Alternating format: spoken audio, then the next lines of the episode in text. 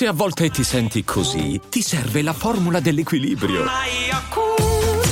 Yakult Balance, 20 miliardi di probiotici LCS più la vitamina D per ossa e muscoli. Quest'oggi su Daily Cogito voglio proporvi un ragionamento non scontato sul concetto di identità, che è un concetto centrale non solo per la nostra vita, per la filosofia, ma anche per la politica e il mondo in cui ci troviamo a vivere.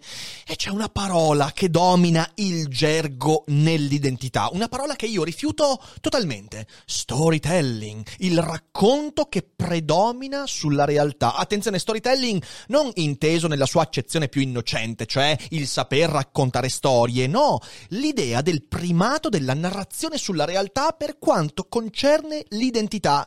E quando quella parola storytelling viene applicata a cose delicate, come appunto l'identità, beh, si fanno dei danni incredibili. Infatti, tu non decidi chi sei raccontandolo bene, tu scopri chi sei vivendo le esperienze e c'è tutta la differenza del mondo e ascoltate bene la puntata perché potrebbe essere importante per la vostra identità. Sicuramente lo sarà per la mia, ma come sempre prima, sigla!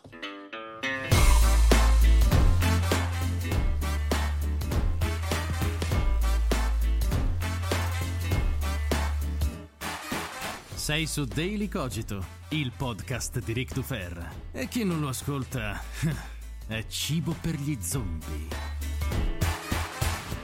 Devo dire che ci manca un po' avere qui la voce in diretta di Marco che non solo svolge la sigla ma fa anche delle variazioni. Se avete perso la cogitata con Marco Benedetti vi consiglio di recuperarla per i cameo della sigla che sono dentro la puntata, quindi recuperatela. Ma adesso torniamo a noi. Il concetto di identità si è trasformato nel tempo perché all'inizio era un concetto di cui si occupava quasi esclusivamente la filosofia. Eh, fra tutti quanti i pensatori della storia storia l'identità è diventata mille cose diverse. John Locke, Kant, ma ancora prima Platone ne parla. Poi ha cominciato a occuparsi nella psicologia, quindi l'identità intesa come ciò che fonda la nostra personalità, e quindi Freud, e quindi Jung. Che cos'è l'identità? Cosa ci dà identità? O cosa costruisce la nostra identità? Ora la politica, con le identity politics, con tutta una serie di saperi e discorsi che cercano di introiettare il discorso politico nel concetto di identità. E qual è la visione dominante oggigiorno? Beh, è l'idea secondo la quale tu decidi chi sei determinando la tua appartenenza e aderendo a valori, a linguaggi, a discorsi, insomma a un gergo non solo linguistico ma anche filosofico, concettuale. C'è una grande domanda di identità e sull'identità. Ovviamente questo va anche a segnare un po' lo spirito del tempo. È un'epoca molto segnata da grandi paure, l'abbiamo detto tante volte, quando ci sono grandi paure in gioco e poche soluzioni, beh, l'appartenenza, quindi l'identità richiesta, è enormemente più grande rispetto all'offerta di identità, quindi in un mercato di identità, c'è una grande domanda di identità e quindi tu trovi un sacco di gruppi, da un lato i progressisti e i conservatori, ognuno dei quali hanno un linguaggio, un gergo, dei gesti, dei riti, cerimonie. Poi eh, ce l'hai nell'ambito della sessualità e del genere, l'identità. E tutti noi scegliamo il gruppo di appartenenza, in questo modo ci diamo un'identità, perché ci siamo convinti che lo storytelling, quindi la capacità di raccontarsi, eh, questo lascito del comportamentismo, ovvero l'idea secondo cui noi siamo soltanto ciò che manifestiamo e non ciò che magari sta nella nostra interiorità, insomma l'idea che lo storytelling sia la via per ridurre la sofferenza, perché in effetti l'identità è un modo per trincerarci dietro qualcosa di solido che ci permetta di non soffrire poi così tanto, ci dà certezze, ci dà appigli e ci permette di trovare trovare il nostro ruolo in società. Ma forse con l'obiettivo di ridurre la sofferenza, non abbiamo fatto altro che rafforzare alcune catene ed è quello di cui vorrei parlare proprio quest'oggi. Ora, c'è un motivo per cui l'identità è da sempre al centro della riflessione filosofica. Beh, in primo luogo è il concetto che sta alla base di quella domanda chi sono io? Ma non solo chi sono io adesso, chi sono io nel tempo, chi sono io nei miei cambiamenti, nel modo con cui ricordo il passato, chi sono io laddove non ho preso una decisione e invece ne ho presa un'altra, chi sono io quando dormo, chi sono io quando sono svenuto, chi sono io quando sono fuori di me. Insomma, quella domanda è molto molto pervasiva e in fin dei conti L'identità è un apparente scudo nei confronti della paura della morte. Perché? Perché trovare la propria identità significa anche porsi la domanda cosa resterà di me? Perché l'identità è ciò che permane eh, di fronte al fatto che noi siamo transitori. Quello che resta come ricordo, come spirito, come idee, è ciò che poi è la mia identità, ovvero ciò che gli altri ricorderanno di me e non di altri. Questo è una reazione al fatto che siamo creature, eh, creature transitorie, creature che moriranno. Inoltre, l'identità è centrale perché ci permette di trovare meglio i nostri simili, ma solo apparentemente, perché di nuovo, questa è l'identità legata al concetto di appartenenza. Io appartengo a qualcuno, a un gruppo, e quindi in quel gruppo è più facile che io riesca a trovare i miei simili, le persone con cui dovrei trovarmi bene. Ma oltre a questi sottoconcetti, beh, l'identità presuppone altri concetti ancora più radicali. Primo su tutti, l'intenzionalità. L'identità è sono stato proprio io, ovvero dietro l'azione che il mio corpo, la mia persona ha svolto, c'è una decisione. Ed è per questo che poi molto spesso quando si compie qualcosa di non intenzionale, veniamo scusati. Ah, non l'ha fatto apposta. Cosa significa? che quell'azione non rappresenta la sua identità. In secondo luogo, conseguentemente, il concetto di responsabilità io compio qualcosa intenzionalmente di cui perciò mi sobbarco il costo e quindi l'identità è un concetto fondamentale anche per la giurisprudenza. Noi dobbiamo essere identificabili in ogni senso, rintracciabili, distinguibili perché le nostre azioni hanno un costo e quel costo, almeno in parte, dobbiamo pagarlo noi in quanto esseri intenzionali. In ultima istanza, la libertà ho deciso io di fare questo. Ovviamente questo ha a che fare sempre con l'intenzionalità e quindi tutto questo sta alla base di quel concetto di identità. Ma cos'è che tiene insieme queste cose? Cos'è il collante? Ecco, questo è il punto che vorrei discutere quest'oggi. Tutto quanto è legato da un presupposto importantissimo, quello di continuità. Identità è ciò che siamo nel tempo. Non è quello che io sono semplicemente oggi. È il fatto che quando io ricordo il me stesso di 15 anni fa, ancora adesso mi considero me stesso di 15 anni fa. Certo, sono cambiato, ma vedo un percorso unitario, nonostante tutte le mie cellule siano cambiate. Gli atomi che mi compongono siano cambiati, quindi io sia di una materia diversa. Nonostante la mia personalità sia cambiata, il carattere, i desideri, le passioni, le angosce, nonostante le mie idee siano cambiate, nonostante le mie relazioni siano cambiate, sento una permanenza. Io permango, cioè ho una continuità. Ecco, questo è un punto fondamentale che un filosofo contemporaneo che è morto pochi anni fa e che è quasi sconosciuto in Italia, ma che è molto interessante, talmente sconosciuto che attualmente, se non sbaglio, le sue opere non sono neanche tradotte in italiano, il filosofo Derek Parfit prese di petto la questione nella sua opera più importante Reasons and Persons. A un certo punto troviamo quanto segue. Scrive Parfit. Quando credevo nella concezione non riduzionistica, significa la concezione cartesiana, la concezione del dualismo fra mente e corpo, cioè l'idea che la mia identità permanga al netto del fatto che il mio corpo cambia e viene distrutto. Ok, quindi quando credevo nella concezione cartesiana, inoltre, mi preoccupavo in più di più, scusatemi, dell'inevitabilità della morte. Dopo la mia morte non ci sarà più alcun essere vivente che sia me. Ora questo fatto lo posso ridescrivere. Dopo di esperienze, ce ne saranno ancora molte, ma nessuna di esse sarà collegata alle mie esperienze attuali per il tramite di connessioni così dirette come quelle insite nel ricordo di esperienze passate o nell'esecuzione di un'intenzione precedente. Adesso cercheremo di spiegare bene. Eh? Alcune di queste esperienze, continua Parfit, future, potranno collegarsi alle attuali in modi meno diretti. Della mia vita allora ci saranno dei ricordi e potranno esserci pensieri influenzati dai miei, cose che saranno il frutto dei miei consigli. La mia morte, ecco il punto fondamentale, la mia morte spezzerà i collegamenti più diretti tra le mie esperienze attuali e le esperienze future, ma non interromperà molte altre relazioni. Il fatto che non ci sarà alcun essere vivente che sia me consiste solo in questo. Attenzione, questa è una parte fondamentale. La mia morte spezzerà i collegamenti più diretti fra le mie attuali esperienze, quello di cui sto facendo esperienza adesso, e le esperienze future. Cos'è che sta dicendo Parfit? Beh, sta dicendo che primario nella costruzione di quello che chiama un mondo, società e anche personalità sono le esperienze. L'identità è una cosa di cui non dovremmo porci grandi problemi. Cioè, oggi io sono il risultato di esperienze. Domani, quando ciò che chiamo io non ci sarà più perché sarò morto, continueranno ad esserci esperienze.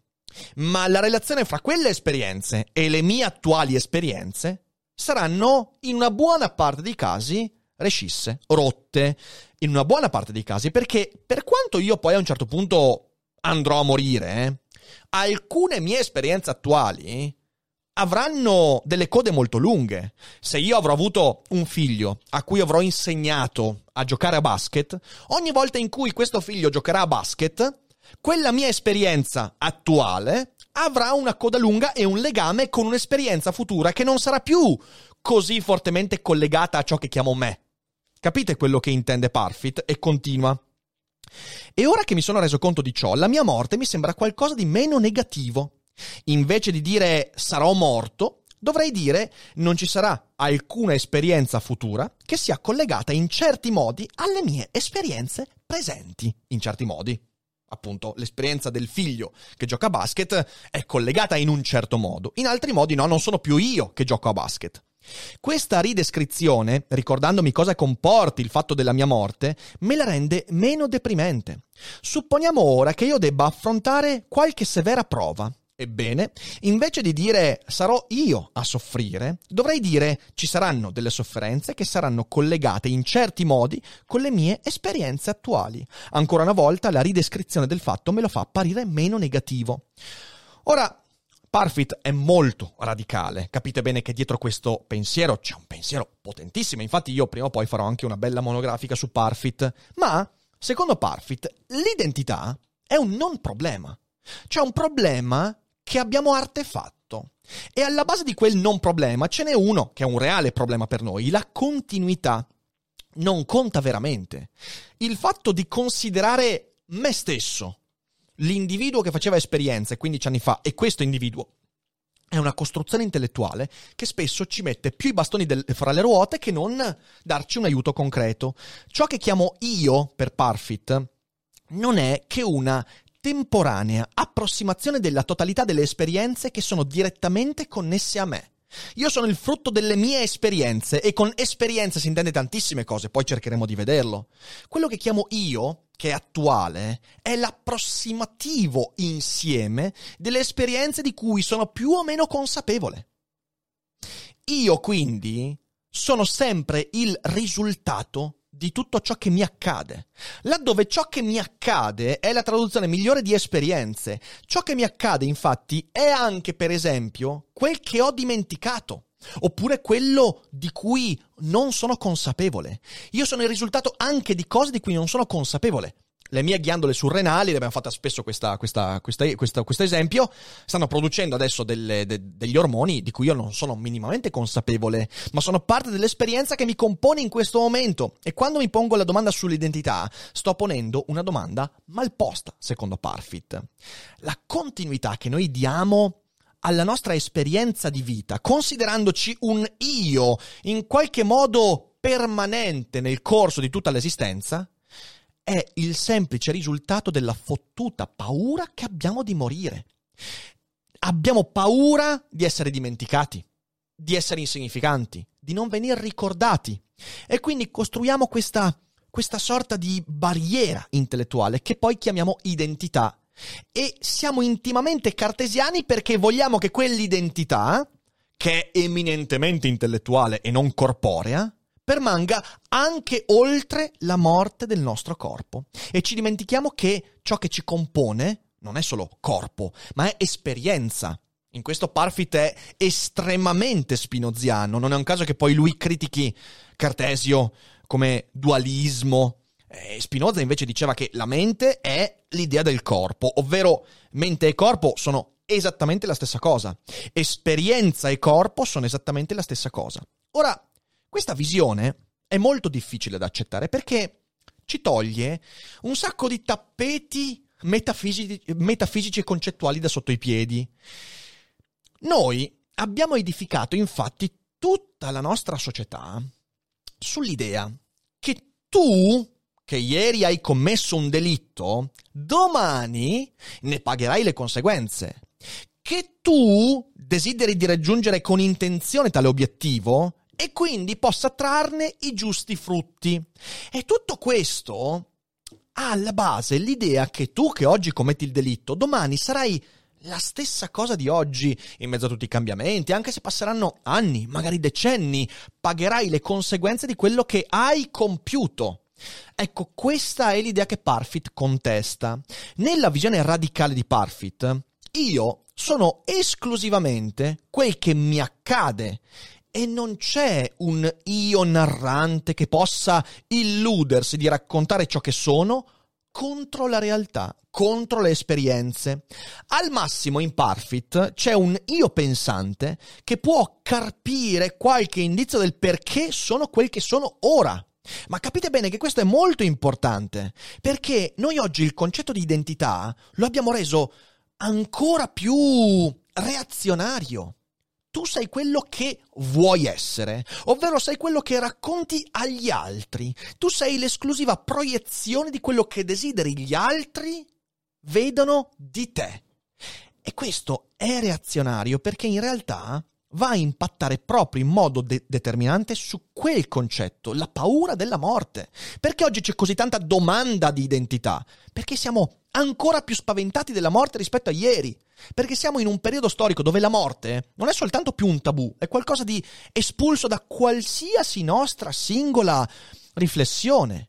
Noi non solo non vogliamo morire, ma è come se avessimo esorcizzato l'idea di morire in ogni ambito della vita.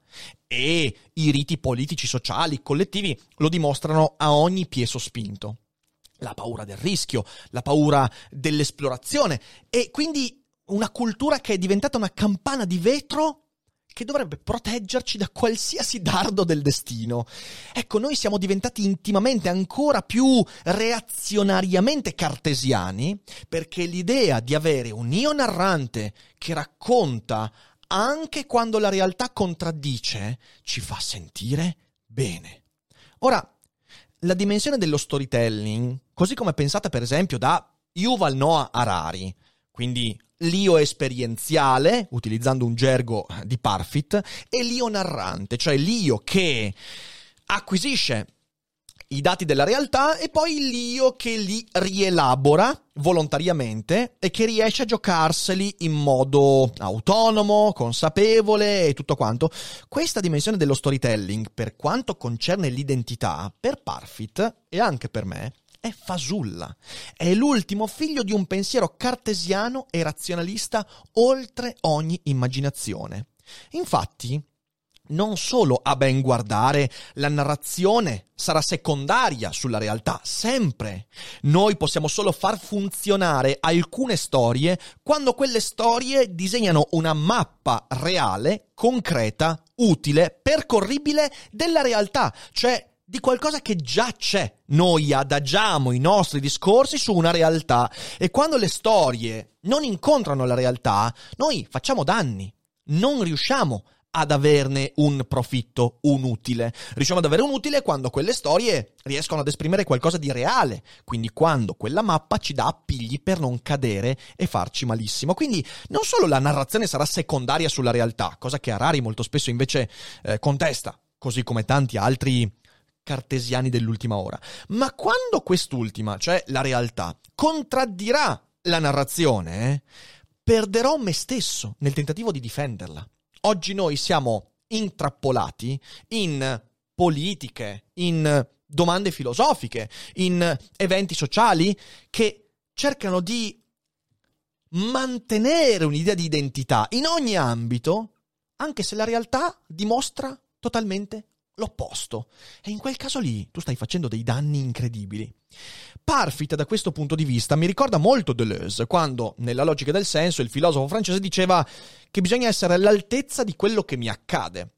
Se Deleuze questo lo eh, raccontava dal punto di vista dell'etica, essere morali significa essere all'altezza di quello che mi accade, per Parfit invece eh, esistere significa essere all'altezza di quello che mi accade, cioè guardare bene, stare allerta di fronte alle esperienze della mia vita che non decido di avere. È il rifiuto, quello di Parfit, di qualsiasi istanza definitiva. Non siamo mai definitivi, ma neanche lontanamente, neanche nelle decisioni che prendo adesso sono definitivo. Quindi non solo sull'identità, ah, chi me era irraggiungibile, ma anche sulle decisioni. Sono sempre incompiuto, incompleto, in, indefinito da questo punto di vista. È l'Eracliteo eh, fiume, che non è soltanto il fiume a scorrere che ci impedisce di scendere due volte nello stesso fiume, ma siamo anche noi che entrando e uscendo e rientrando nel fiume non siamo più la stessa cosa, quindi è un duplice divenire che si incontra e quindi non siamo mai definitivi. E invece c'è una domanda di identità definitiva. Finalmente ho capito chi sono, finalmente ho capito cosa sono, ho capito cosa voglio, ho capito chi voglio diventare.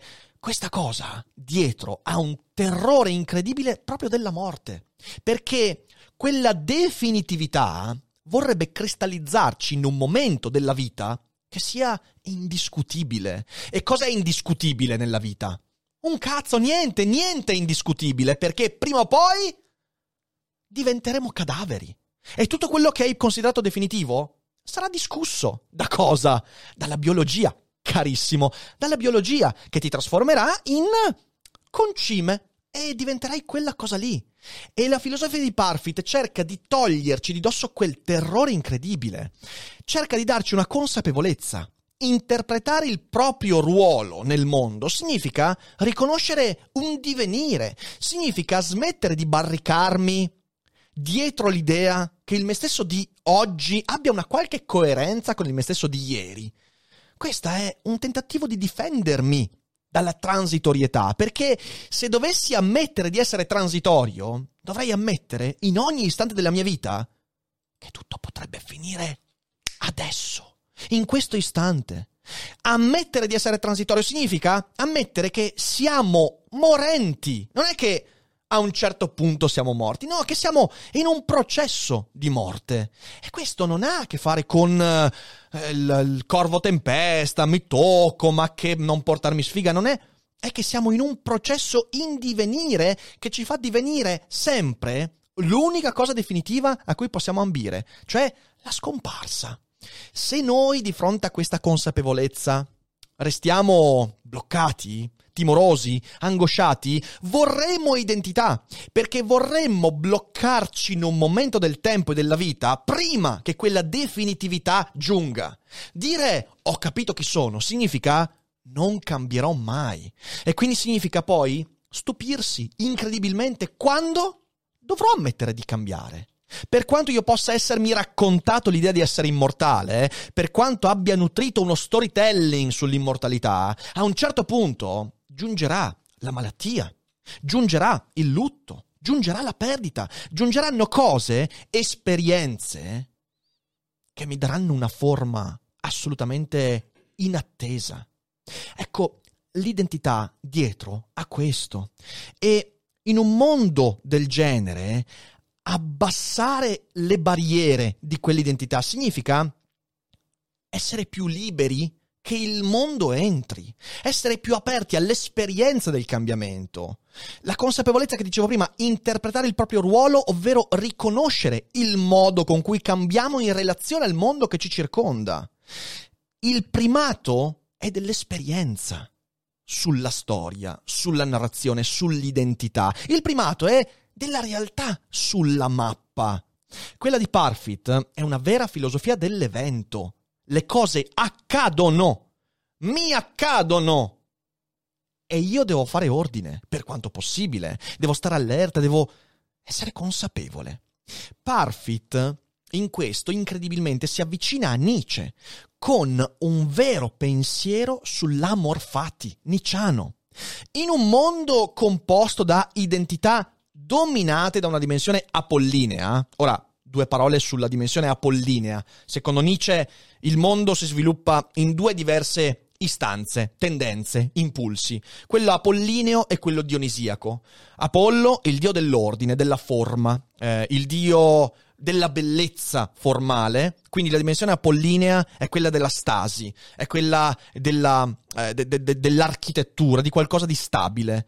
La dimensione di Dioniso, quella dionisiaca, Dioniso, il dio invece anarchico, ehm, furente, danzante, ebbro, eh, stupefacente in tutti i sensi, lisergico, onirico, ehm, e quindi la dimensione che combatte qualsiasi forma, anzi che distrugge le forme.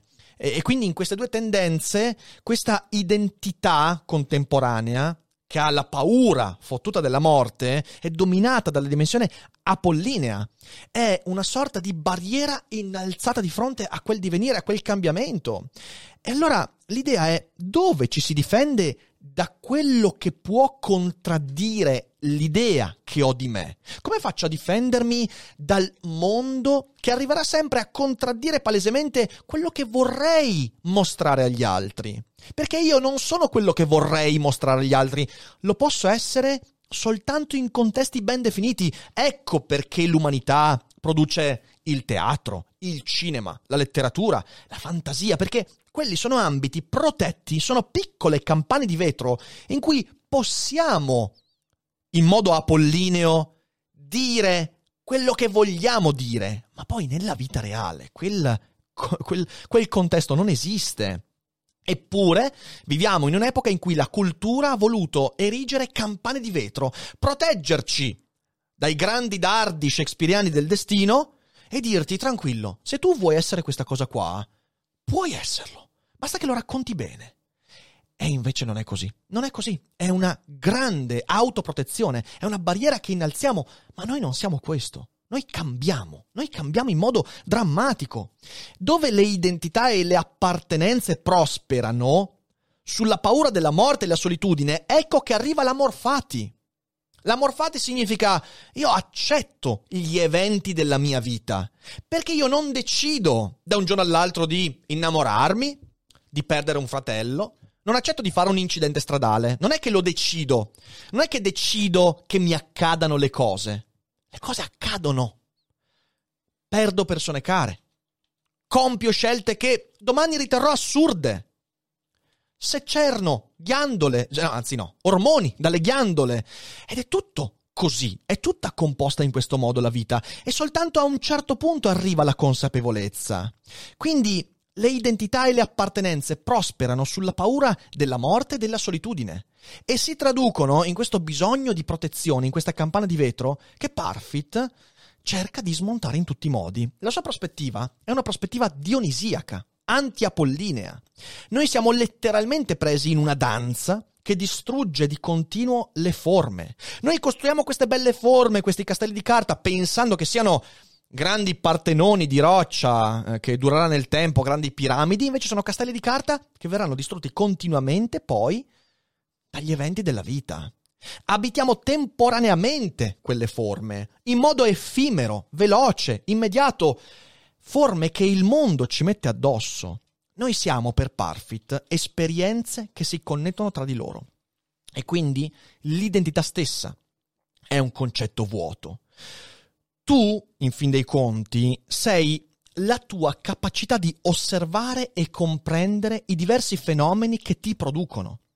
e la possibilità di interpretare al meglio il ruolo che di volta in volta acquisisci. E per quanto tu possa decidere adesso di essere questa cosa, questa cosa domani verrà contraddetta, semplicemente perché è probabilisticamente impossibile che la combinazione di cose che tu sei adesso permanga nel tempo, perché il mondo lì fuori, quella che chiami realtà, è pronta a cambiarti i tasselli. Sei come una torre di Jenga a cui vengono continuamente tolti dei tasselli e rimessi in cima e ogni tanto crolli e vieni ricostruito con ordini sempre diversi. È la tua capacità di riconoscere il modo con cui crolli e vieni ricostruito e cambi conformazione, quello è la tua capacità di ragionare. E quindi non la tua capacità di darti un'identità definitiva. Ma no, non c'entra niente. Capite bene che c'è anche una portata politica pazzesca dietro a, questo, a questa idea, perché ogni pretesa di identità dal lato progressista o dal lato conservatore del, dell'agone politico è completamente insensata, è pura protezione dalla paura della transitorietà, della morte, nient'altro. Il tuo cervello arriva sempre in ritardo su quello che ti capita. Tu troverai sempre un ordine da attribuire agli eventi, alle esperienze della tua vita, ma dopo che questi sono avvenuti. E non potrai decidere di nuovo che le cose accadano, non lo puoi fare. Devi soltanto fare i conti con quello che accade. L'identità è un lavoro di costante riordino che fallirà e che verrà rimesso in discussione. È letteralmente il mito di Sisifo, ma messo all'interno della tua persona, della tua psiche, della tua anima pretendere che quel che ho deciso di essere venga protetto dalla politica, dalla legge, dalla cultura, rispetto ai mutamenti che il mondo continuerà a lanciarmi addosso, è la prima fonte della sofferenza. E di questo dobbiamo renderci conto perché oggi quella domanda di identità è la prima fonte di sofferenza a cui ci stiamo lanciando addosso. E questo è un problema incredibile. In fin dei conti, la prospettiva di Parfit, questo Amorfati, per quanto sembri deterministico, privo di spiragli per l'azione individuale, è in realtà un grande pensiero di libertà. Hai la libertà di ascoltare bene, di riconoscere i modi, i ruoli e gli stati in cui io cambio nella danza dionisiaca della vita siamo liberi di riconoscerci, liberi di essere all'altezza delle cose che ci compongono. Il contrario è la massima catena a cui possiamo ambire e credo che sia opportuno rifletterci. E questo era quello che volevo dire, visto che in questi giorni ho riletto alcune pagine di Parfit e mi sono sembrate particolarmente centrate sull'attualità. In futuro sicuramente parleremo di questo filosofo così poco conosciuto, mi piacerebbe insomma farvelo conoscere ancora un po' più da vicino e speriamo che qualcuno decida di tradurlo anche in italiano così che sia più facile accedere ai suoi pensieri, alle sue idee. Io vi ringrazio per essere stati qui con me in questa puntata domenicale. Di domenica dici fai qualcosa di leggerino. No, no, invece filosofia veramente pesissima, come direbbe il buon Wesa. Quindi ci sta. E spero che sia stata una puntata pregna di cose utili. Se siete in live, non andatevene perché adesso comunque dedicheremo qualche minuto alla chat. Se siete in differita, invece, mi raccomando, ogni tanto venite a, trovarci in live. Siamo sempre in diretta alle 12 per il rassegnato stampa e alle 18 o alle 21 per il Daily Cogito. Ed è molto bello trovarsi in live perché ci sono tanti bei momenti prima e dopo il Daily Cogito. E poi sapete cosa fare: condividete la puntata, fate conoscere Daily Cogito a quanta più gente possibile e distruggete distruggiamo queste barriere della paura, mi raccomando, e non dimenticate che non è tutto noia ciò che pensa.